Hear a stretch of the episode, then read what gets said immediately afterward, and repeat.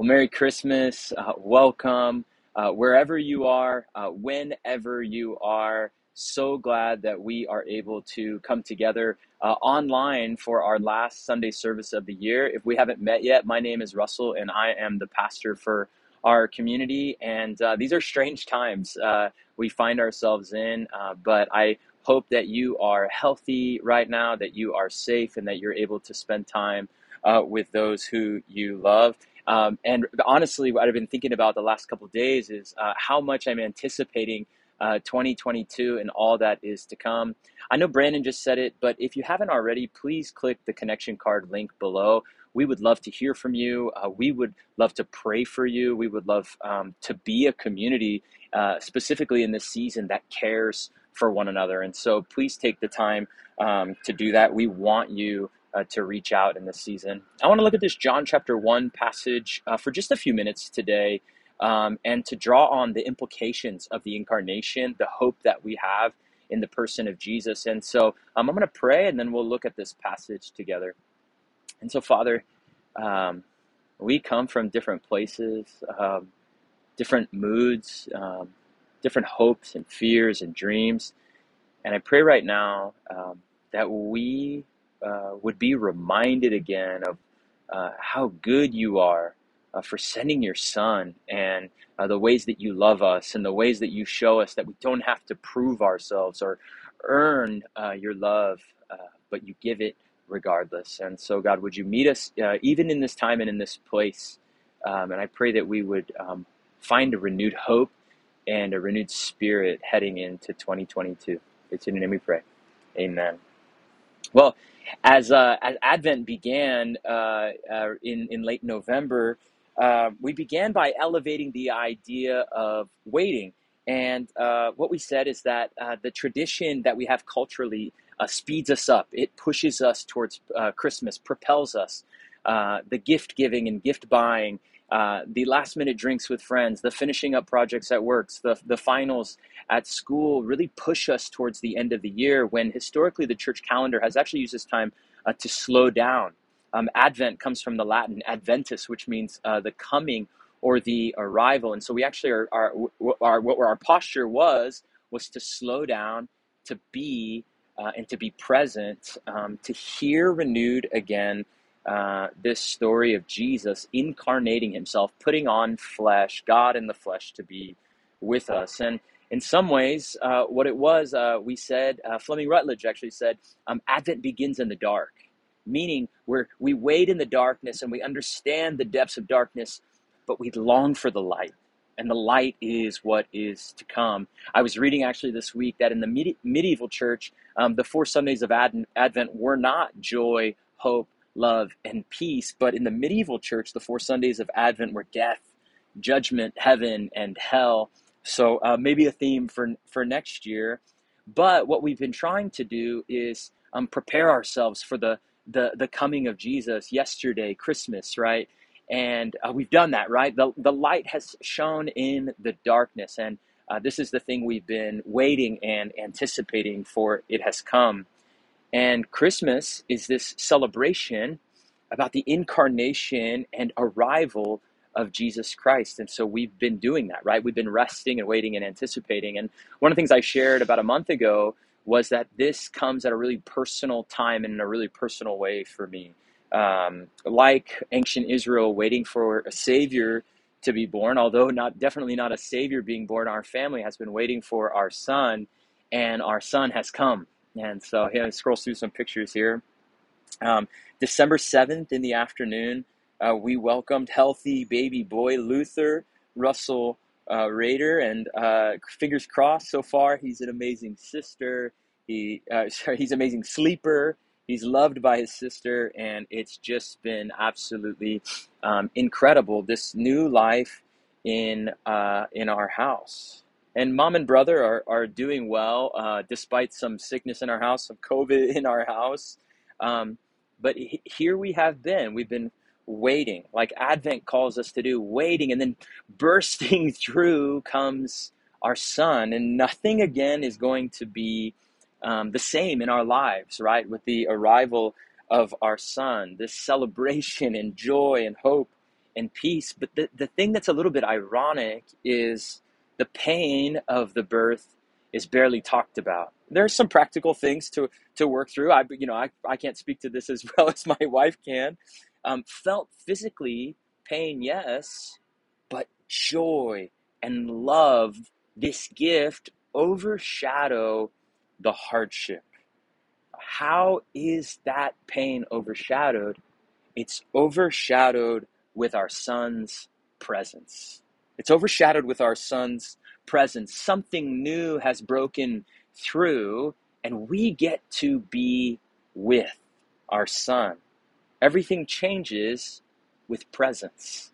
This is the message of John chapter one. When Jesus breaks through, when his presence arrives, nothing is the same. And I think about being with my son. I'm uh, I'm learning to be with him, right? I'm learning to be responsible to him and for him. I'm binding myself to him. I'm learning how to care for his needs. I'm learning his rhythms as I'm with him. And that's John chapter one um, in a big nugget, right? Jesus is with us. In the beginning was the Word, and the Word was with God, and the Word was God. He was in the beginning with God. All things were made through him, and without him was not anything made that was made. In him was life, and the life was the light of men. The light shines in the darkness, and the darkness has not overcome it. And then verse fourteen, this is so key. And the Word became flesh and dwelt among us, and we have seen his glory. Glory as of the only Son from the Father, full of grace, truth. I love how the four Gospels are all so different in their presentation of the incarnation of Jesus. Matthew begins with a genealogical information, sort of a, a, a ancestry dot com list of how Jesus came to be. Uh, Mark has no time for any of it, like we've been studying. Details are so below him, and so he just cruises through that. Luke begins in this uh, narrative form, uh, recounting the story of Jesus. He's got to do the orderly thing in, in recounting the story. But John does something uh, different here. He gives us the meaning and the implications of Jesus coming to earth. He gives us what's called the doctrine of the incarnation. And incarnation is actually uh, uh, has a is a Latin root word. Um, it, the root there is carne, which is where we actually get our word meat from, or like skin or flesh. And so it means to put on flesh. And that's what uh, John one is telling us, is that the Word became flesh. Uh, one commentator I was reading this week said this, this statement is one of the most significant and memorable ever penned. Its implications are limitless. It has proved, oh, it has provided the church over the centuries with a key to understanding the mystery of Jesus Christ. It represents the heart and the climax of the gospel. Why would he say the incarnation? This passage is the, the uh, heart and climax of the gospel. And I think it's because it says something about what God is like, right? We ask uh, all the time, God, what are you like? What is the Christian God like? Or even, even maybe to take it a step further, how how do I make sense of God in our modern and our advanced age? And here's what it says in verse fourteen. The Word became flesh and dwelt among us. The Word, right? This this word here is a little a little unique. Uh, the uh, in different translations, you know, will do different things with that word there. But if you look at verse one, in the beginning was the Word, and the Word was with God, and the Word was God. And so the Word wasn't created. The Word wasn't the first creation, but rather it says all things were created by and through this Word. Uh, the, the, the, the Greek word that's used here is the Greek word logos. It's where we get uh, our word logic from. In the beginning was the Logos, and the Logos was with God, and the Logos was God. Why is John trying to use this word here? And what he's doing is he's actually speaking to two audiences simultaneously. He looks at the Greek-speaking people, and he says the Word, or the Logos, to, to the Greek people would have been the fundamental logic of the universe. Uh, the Logos was the given title to the creative force or the intelligent being um, behind the universe, but it was never personal and it was never relational. It was a, a sort of abstract idea. The, the, the Logos was something um, far away, something um, perfect, something that wasn't um, physical because it, it was more of a theoretical idea. Therefore, it would stay away from that which might make it dirty or messy. And so John says to the Greeks that the Logos is not any longer an impersonal power. It's not a floating idea out there somewhere, but the Logos is a person. And so to the Greek mind, this would have been absolutely revolutionary. The very source of creative power and wisdom and knowledge and intelligence, John is saying, the very logic of God has become a person in this person of Jesus. And then to the Jewish people, they had a different idea of the, the, the word, the Logos, right? In the Jewish circle, God and his words were nearly indistinguishable. They were, they were the prime, they were pretty much the same exact thing. And you notice John one one mirrors Genesis one one, in the beginning, right? Genesis one opens by saying that the universe, it has, has begun by God speaking it into in existence. In John one one, in the beginning was the Word, right? John is looking at the Jewish audience and he's saying, this Logos is that, is the Word, is a person. The words of God are a person. You're like, Russell, it's the day after Christmas. Why do I care, right? What, what what's what's going on here? The Word that existed from the beginning, the very logic of God, has become a person.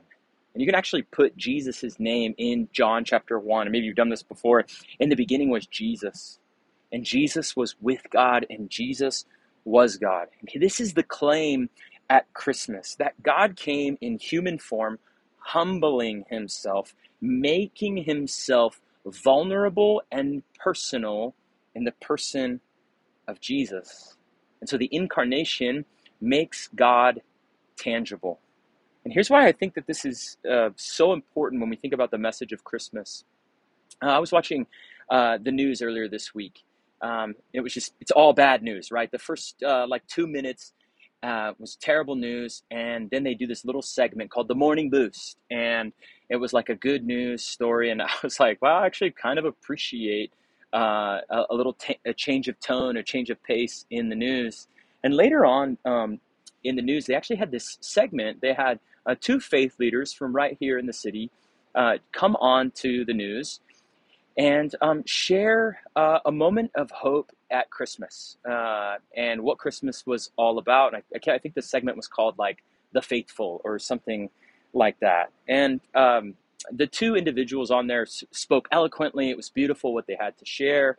Um, none of it was not uh, true. But the problem to me, even though they had beautiful things um, to say about hope and generosity and um, community, the name of Jesus was never mentioned. And the reason this is amiss is because Christmas is about Jesus.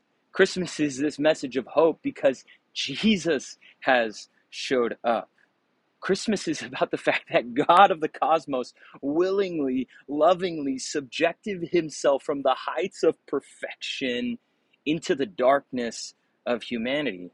And God's vision for the flourishing of humanity is not found in um, trivial statements, abstract hope, but actually at Christmas, God is found tangibly in the person of Jesus. We're not trying to figure out how to be good people or to fix our lives as we move into a new year, but actually we reflect on a person who has come, who has lived a perfect life, who did die and rise triumphantly.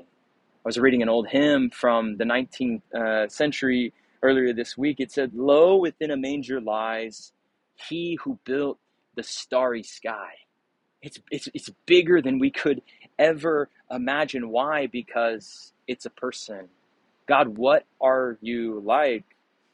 If you want to know what God's like, John is saying, look at the Word.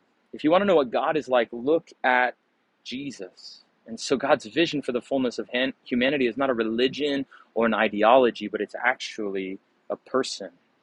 And I know we're so, we're so prone in, in the season to seek out meaning and purpose. And there are moments where they just seem to break through when we gather together, when um, we sing, when we spend time with, with, with family.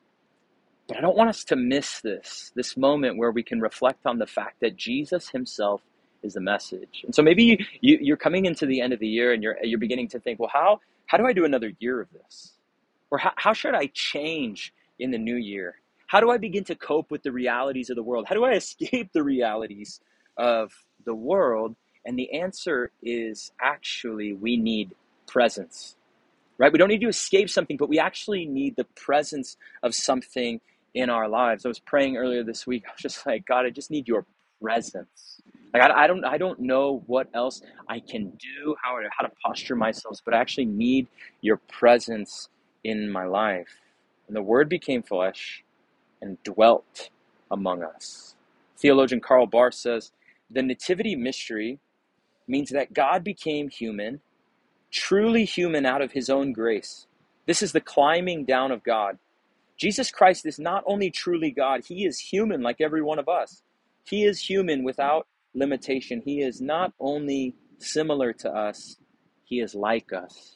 God made vulnerable. The very divine made human. The Word made weak. And I love that. God, like a ladder, climbing down. one hundred percent God, one hundred percent man. He's in a place of utter perfection, and he leaves that to come downstairs, leaving the divine privileges and entering amidst the, the brokenness and the darkness of our world. And it's not it's it's not as though God is up in heaven and he's dissatisfied, right? He's like, I, I'm kind of bored up here. I'm I'm tired of perfection. I, I think I just need some friends. I that, that, that's not it, right? He's not only similar to us, but he's like us because he's lived as we've lived. He's lived as we've lived. Uh, Matthew one twenty-three says, behold, the virgin shall conceive and bear a son, and they shall call his name what? Emmanuel, which means God with us. What does God with us mean? It means presence. It means presence for us. Uh, as I was studying this passage this week, I came across something uh, really fascinating in, in verse fourteen. It says, the Word became flesh and what? And dwelt among us. Right, and I, I was just wrapping my mind around this idea of uh, of dwelling, um, you know, dwelling in conversation, um, uh, dwelling after an event, and I got to think, what what is the what is the writer trying to communicate with this idea of of dwelling? And so I went and looked, and uh, it's really fascinating. Um, this word dwelling actually literally means to to set up like a camp, uh, and the word is a tabernacle. Right? Like this, this portable worship situation from the Old Testament. And in the Old Testament, um, the temple was the central place of life and worship. It was the, it was the place where uh, God was thought to dwell on earth. Yes, God was in heaven, um, but it, it, the temple was a place where God would dwell um, on earth. It was a place of sacrifice, a place of uh, religious ceremony. But the temple was thought to be where the presence of God would reside, and heaven would actually poke through um, into earth.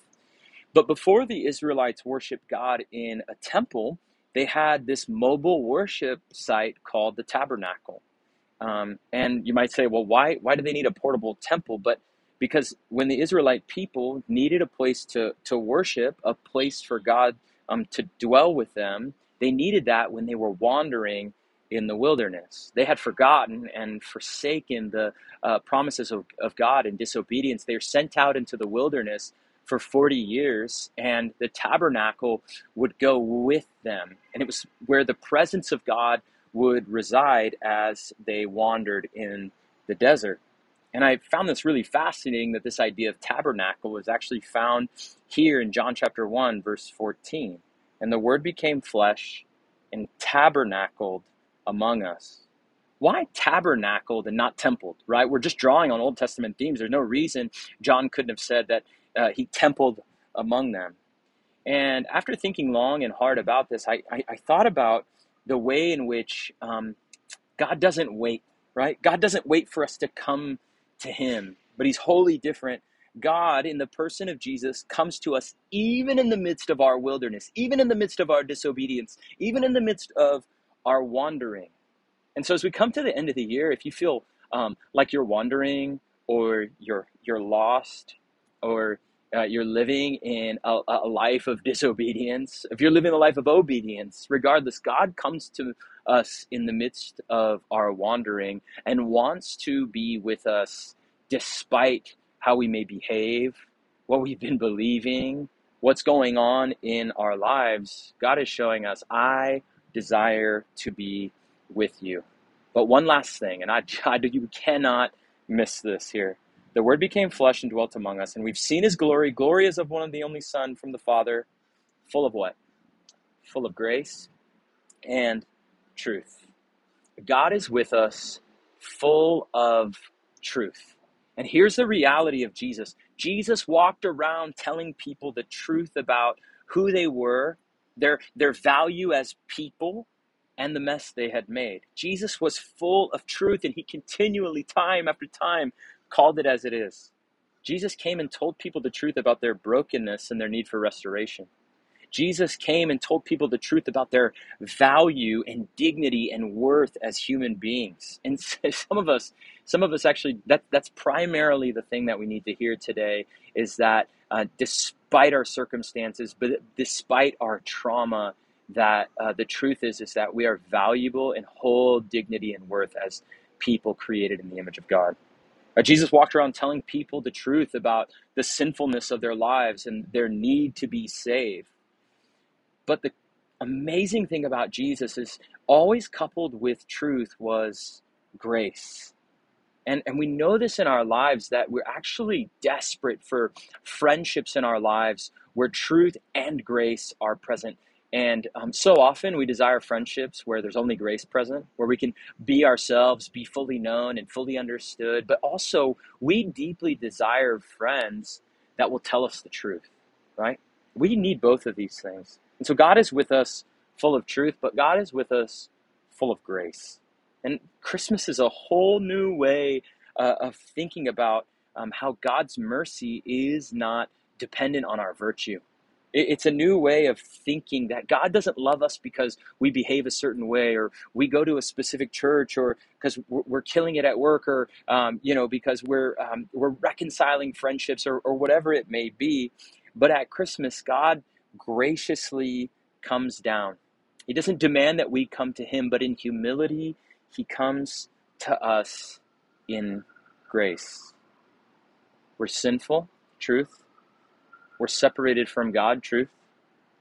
We're unable to fix ourselves, truth, but we are children, grace.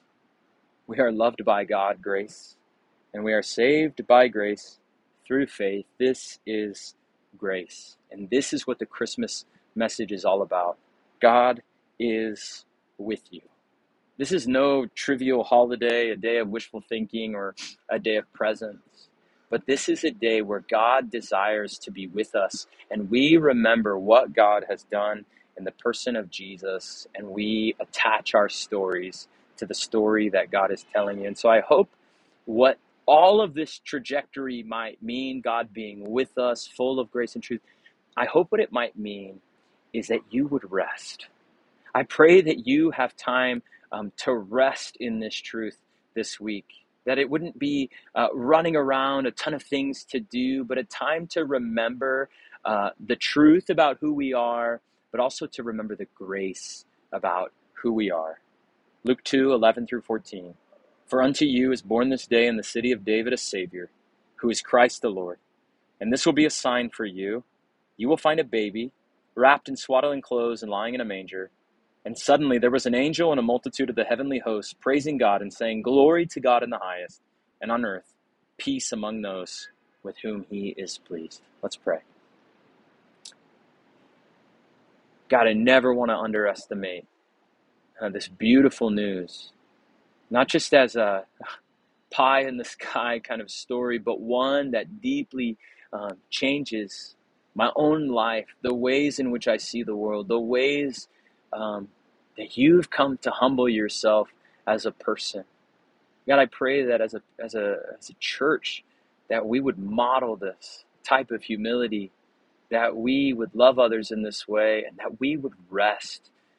Over the next week, two weeks, I pray that we would re- be reminded of the great lengths you've come to be with us, the work that uh, you've done on the cross, and that we would rest in those things, remembering that even when we um, couldn't earn it or deserve it, you died and you rose. It's in your name we pray. Amen.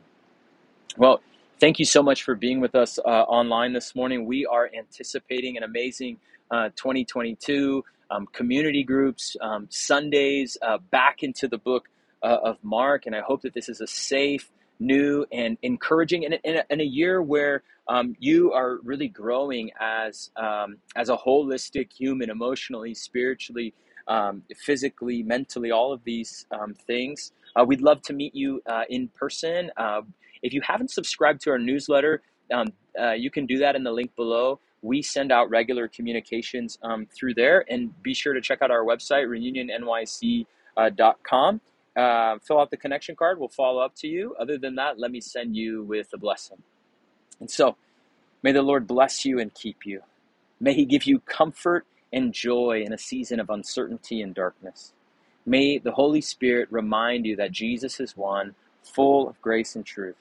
May he empower us to accept this good news of grace as a gift, and may he send us into twenty twenty-two to love others well. Amen.